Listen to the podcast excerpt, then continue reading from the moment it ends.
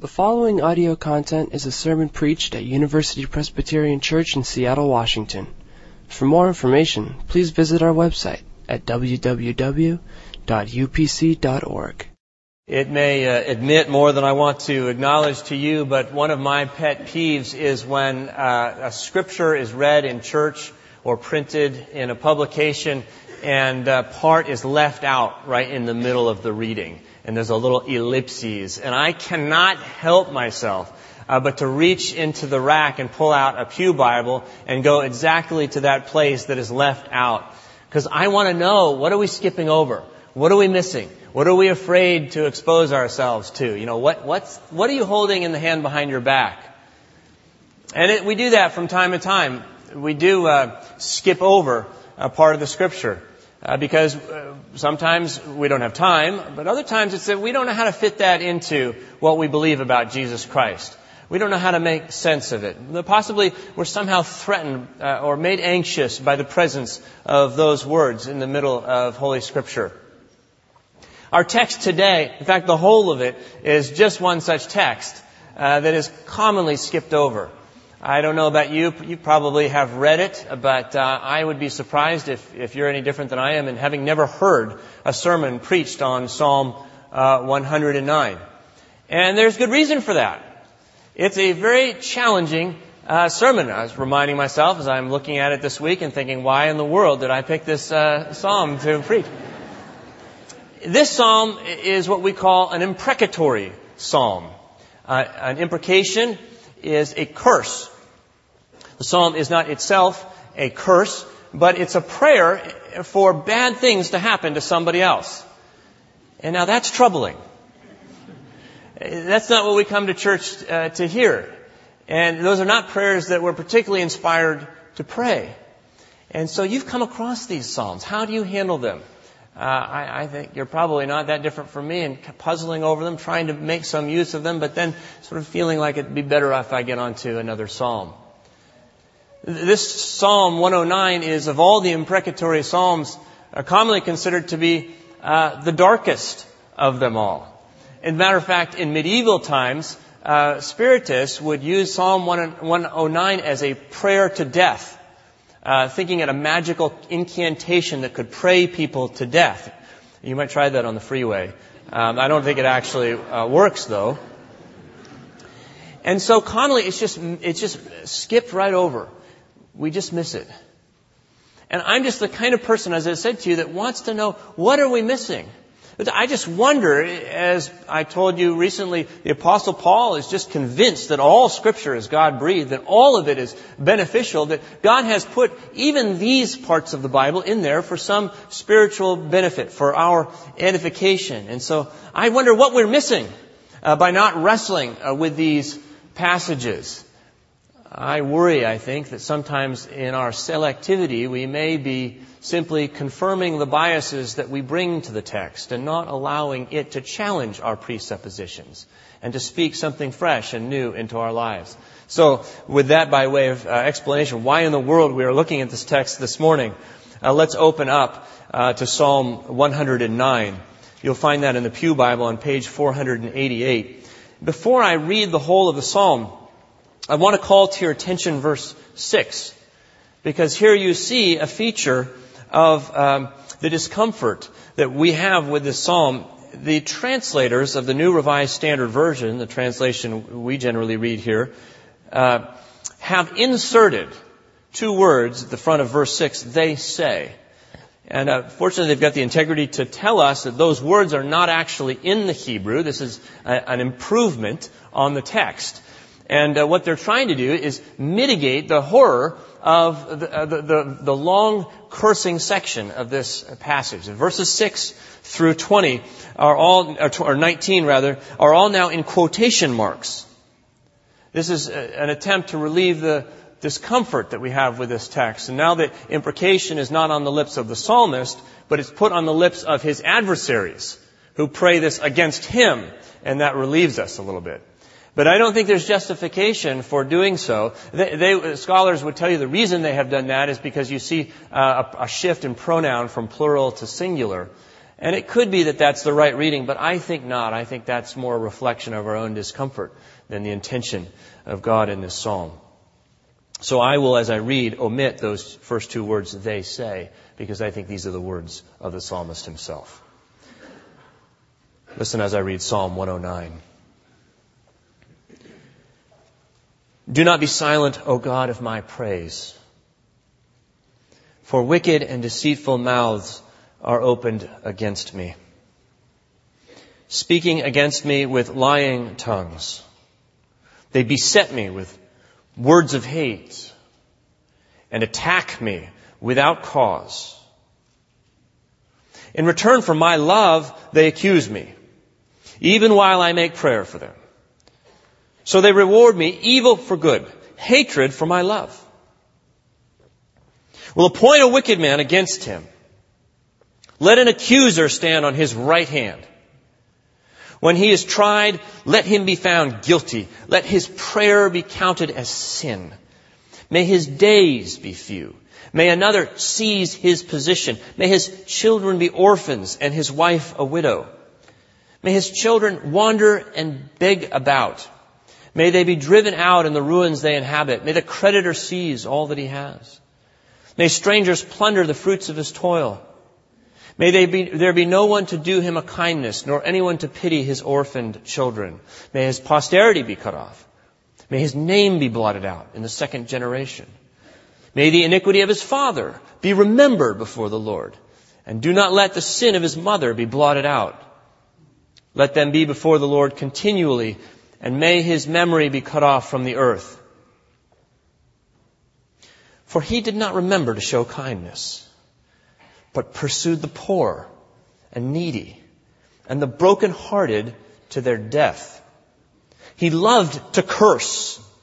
Well, let curses come on him. He did not like blessing. May it be far from him. He clothed himself with cursing as his coat.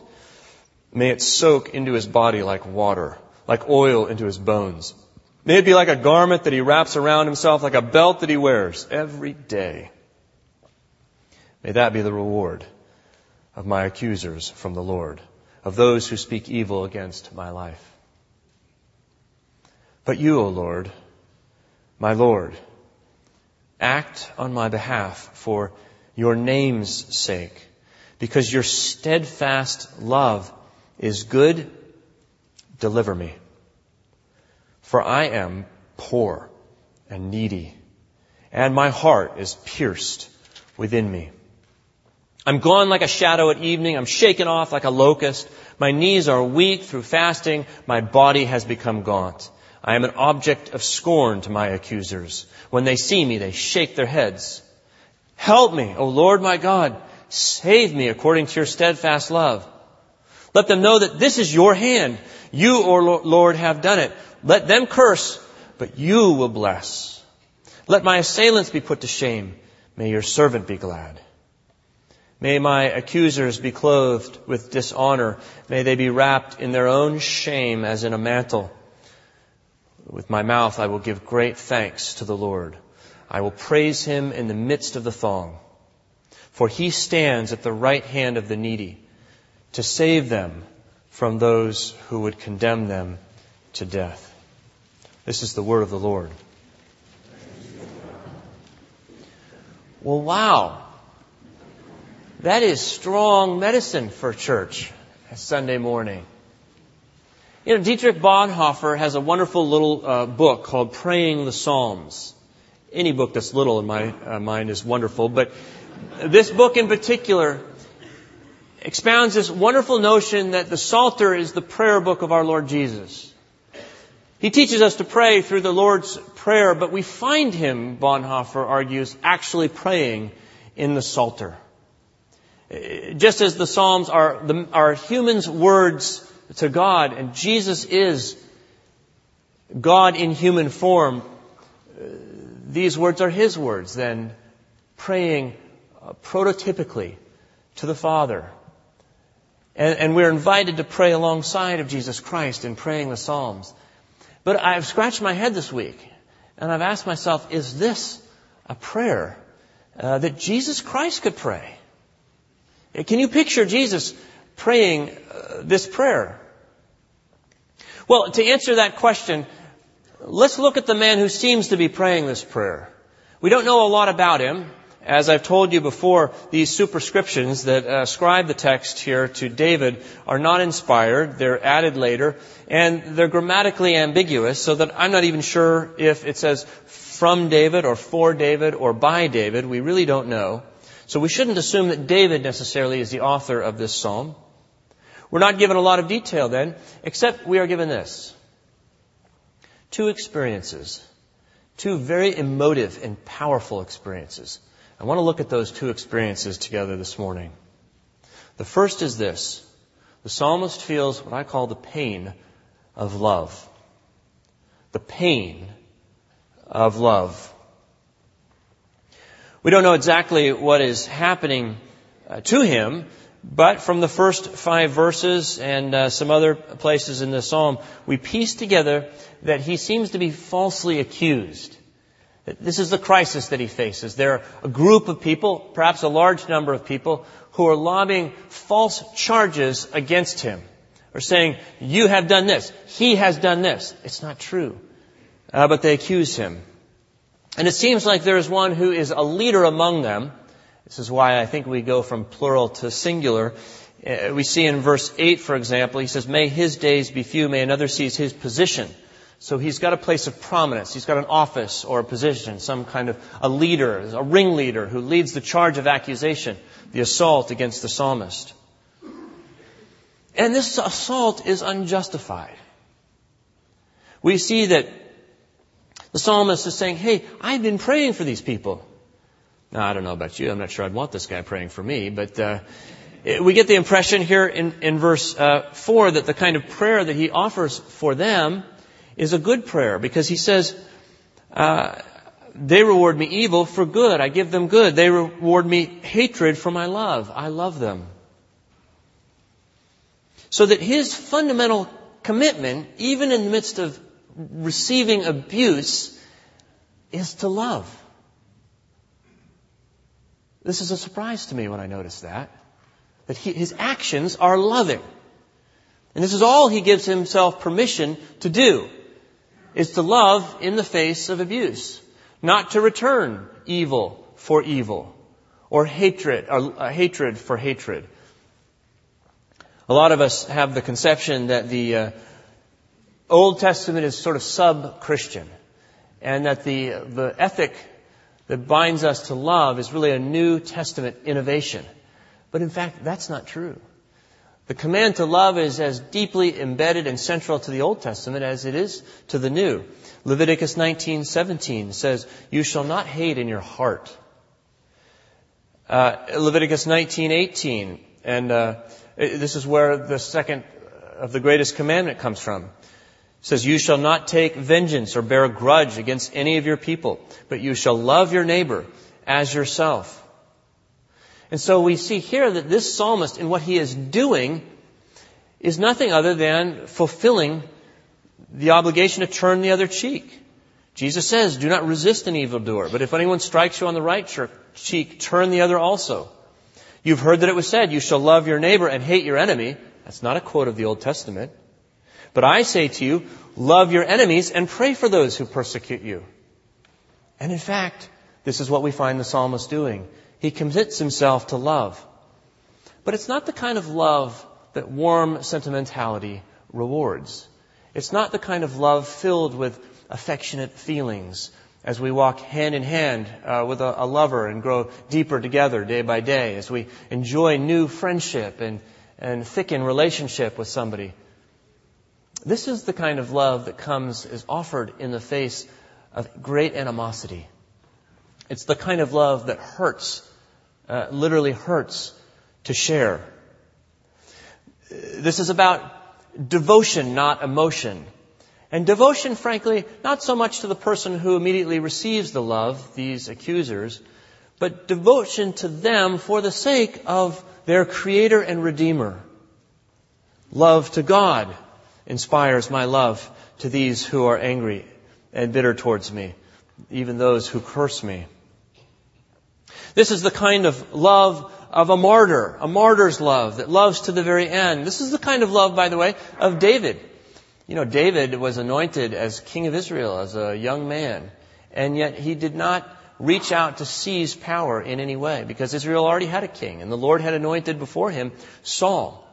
And even though Saul begins to degrade psychologically at the end of his life and dips into fits of jealousy and rage and throws a spear at David and hunts him like a dog to his death with armies, David will not raise a hand against Saul. He will share with him and offer him nothing but love, the cost, the risk of his own life even.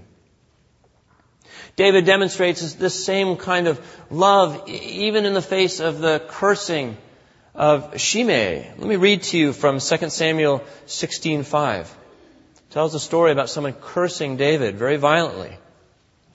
When King David came to Bahurim, a man of the family of the house of Saul, it's one of Saul's descendants, came out who was named Shimei, son of Gera. He came out cursing. He threw stones at David and all the servants of King David. Now all the people and all the warriors were on his right and his left. And yet Shimei shouted while he cursed, "Out! Out! Murderer! Scoundrel! The Lord has avenged on all of you the blood of the house of Saul, in whose place you have reigned.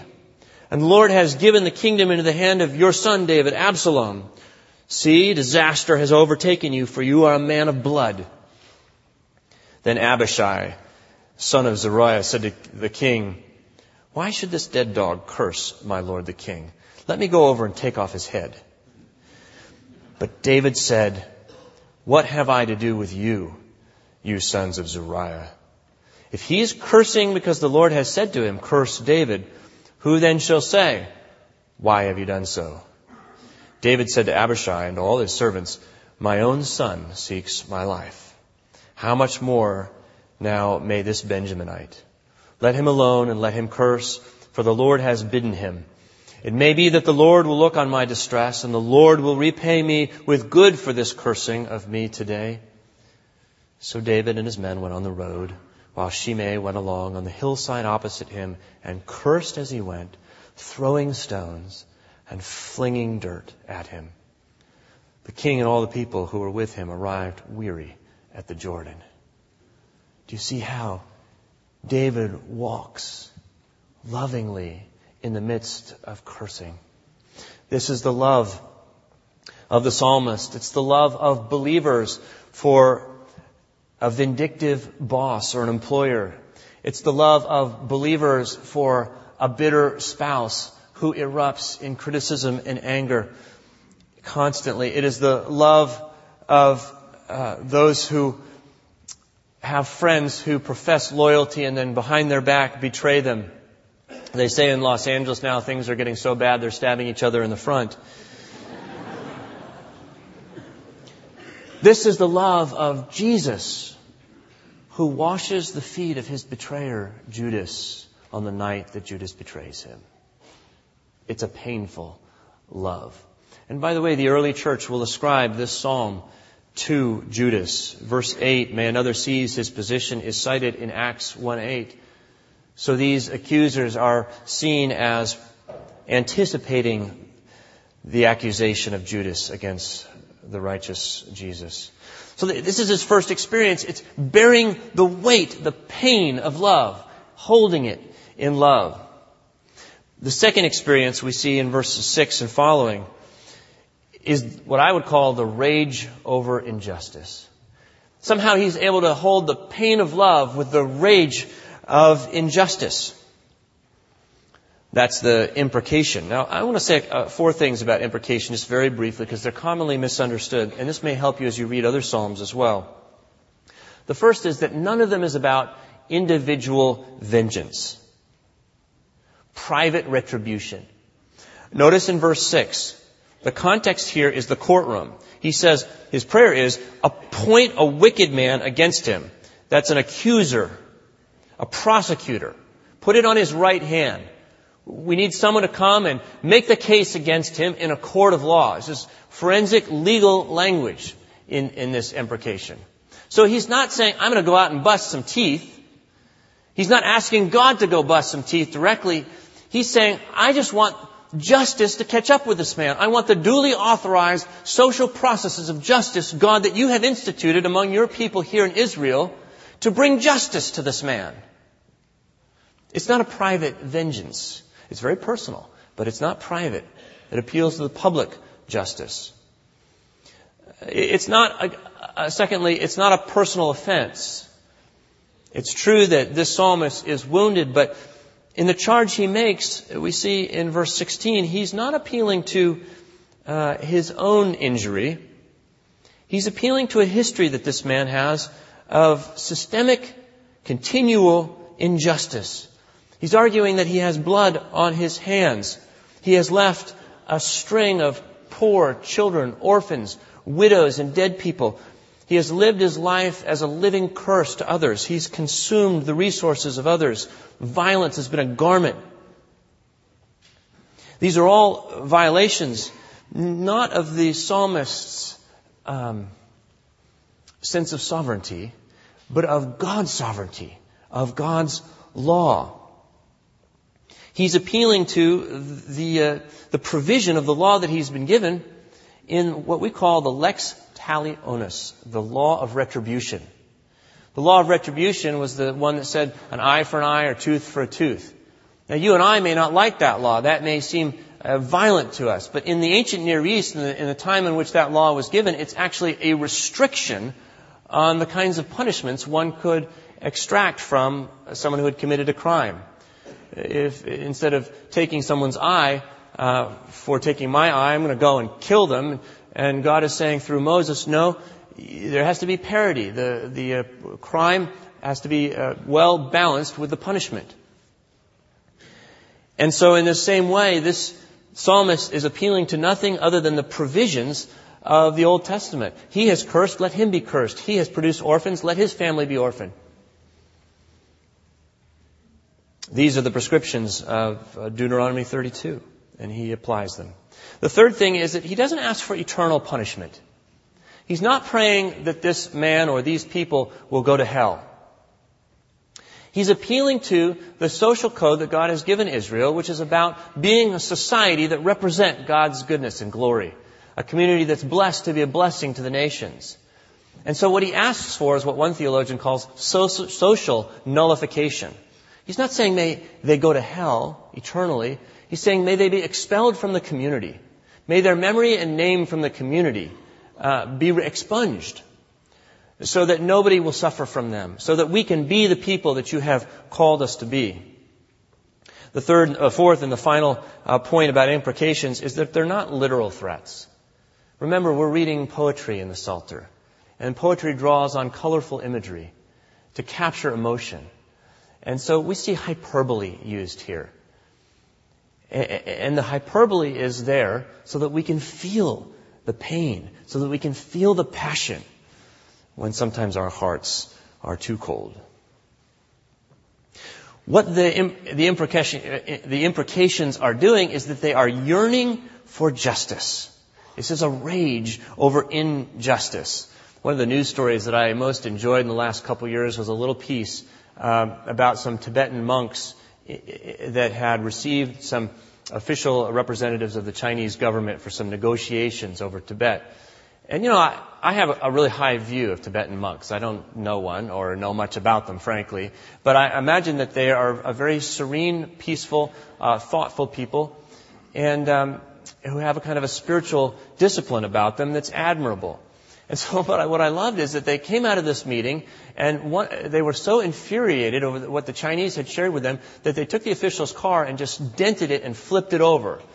Now, I think if a Buddhist monk, you know, can find a breaking point where they will go into a fit of rage and say, that's enough! We just had it! We've talked to these people, but they're not going home in their nice BMW, you know. There is a point. There is a point when the threshold of injustice becomes intolerable, when godly people will say, that is enough, when we will be sent into a rage over injustice. And sometimes I wonder if the reason we are uncomfortable with these psalms is that we have become a little too comfortable with the injustice of this world. When for us, distant genocides have become just too acceptable. We become too accustomed to racial or economic apartheid in the world. Too comfortable with environmental degradation or agricultural hoarding.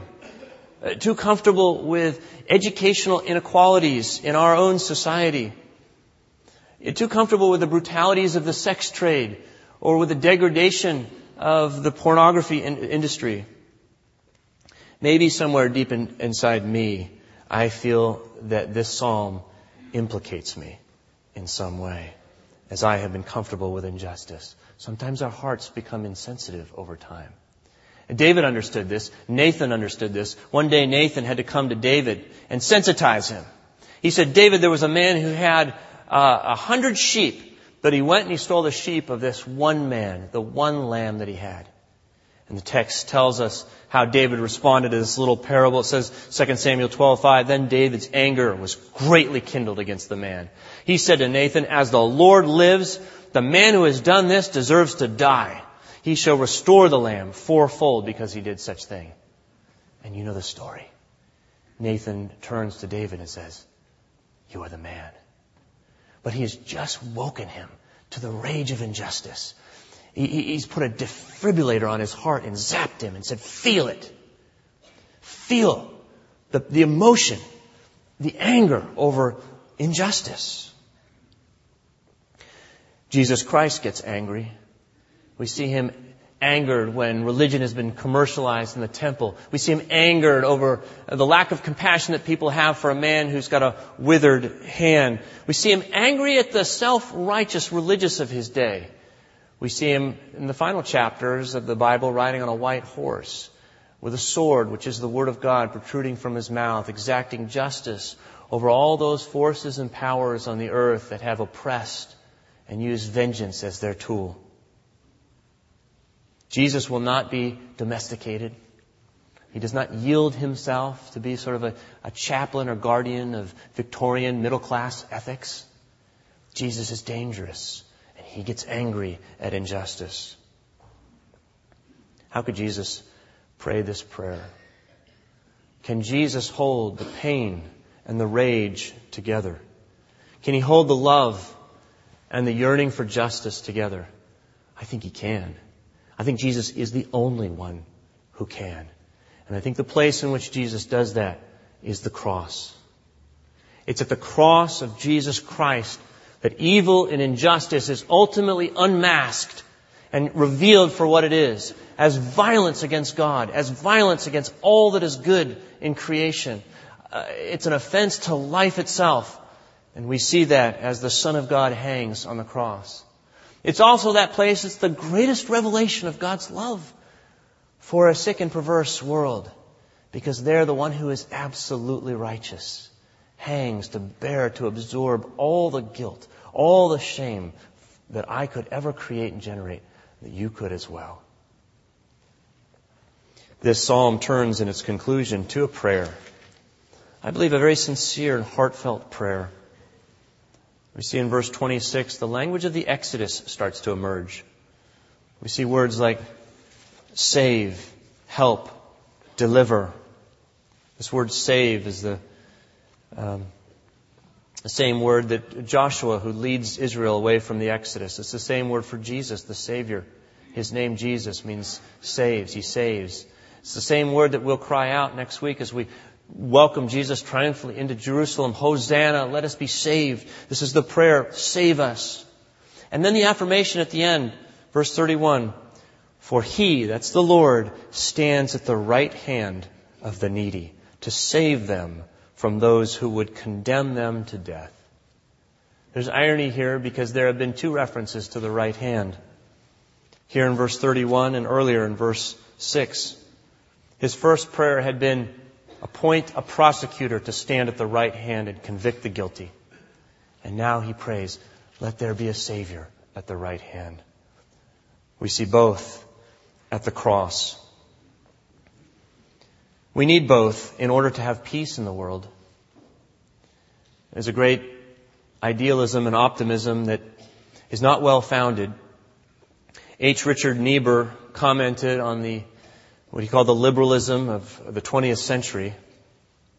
And he criticized it. He says, "A God without wrath brought men without sin into a kingdom without judgment through the ministrations of a Christ without a cross. And there'll be no peace without a cross." Miroslav Volf, V-O-L-F, as in Frank, is a theologian at Yale University, and he's written a book called Exclusion and Embrace. And Volf is a Croat and a professor, a scholar who's lived through the Yugoslav wars. And he makes the case in this book. This is kind of 300-level reading. It's a little challenging in places, but it's a wonderful read. I recommend it to you. He makes the case in it that the only way human beings can work for peace in the world is if there is a God who pledges himself to punish evil and to bring justice ultimately. And the place in which God has done that is in the cross. And so at the very end of the book, Volf says, "My thesis is that the practice of nonviolence requires a belief in divine vengeance. And this thesis will be unpopular with many Christians, especially theologians in the West. To the person who is inclined to dismiss it, I suggest imagining that you are delivering a lecture in a war zone, which is where a paper that underlies this chapter was originally delivered. Among your listeners are people whose cities and villages have been first plundered, then burned, leveled to the ground, whose daughters and sisters have been raped, whose fathers and brothers have had their throats slit. The topic of the lecture? A Christian attitude toward violence. The thesis, we should not retaliate since God is perfect, non-coercive love. Soon you would discover that it takes the quiet of a suburban home for the birth of that thesis, the thesis that human nonviolence corresponds to God's refusal to judge. In a scorched land, soaked in the blood of the innocent, it will invariably die. As one watches it die, one will do well to reflect about the many other pleasant captivities of the liberal mind." Just be very careful before we imagine that God does not intend to bring justice through the cross. There's no other way of understanding the cross apart from God's great desire to punish evil. And there's no other way for hope in the world. There's no other way for you and me to relinquish our anger and our craving for vengeance when we face those who have been so brutal in the world, other than to release those feelings to the cross of Jesus Christ. I want to close with three implications very briefly. The first is to admire Jesus, to admire Him, to fall at His feet and worship Him, because He is the only one who can bear such a load of weight, of love, and who can truly and justifiably rage against injustice. He's the one who can pray this prayer. And because He does, we don't have to. The second thing is to commit ourselves to a passionate expression of love and justice. To be passionate about these two things, to be exercised about them in the same way that the psalmist is. To hold them together and to work for peace in the world simply because God has given us the cross. To follow the crucified Christ into the world, not with power, but with love for justice. And so it's interesting, I see in the bulletin insert, you're invited in the next 3 weeks to a series on reconciliation at the 11:30 hour. Alan Belton will be leading. And I would encourage you to think about that, to look for practical ways of working for justice in the world in the name of this Savior. And the third and final implication is this.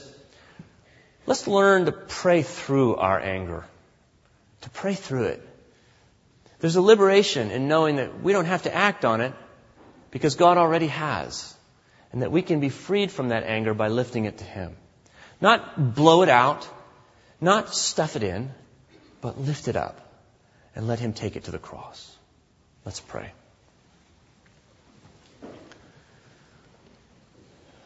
Father, Son, and Spirit,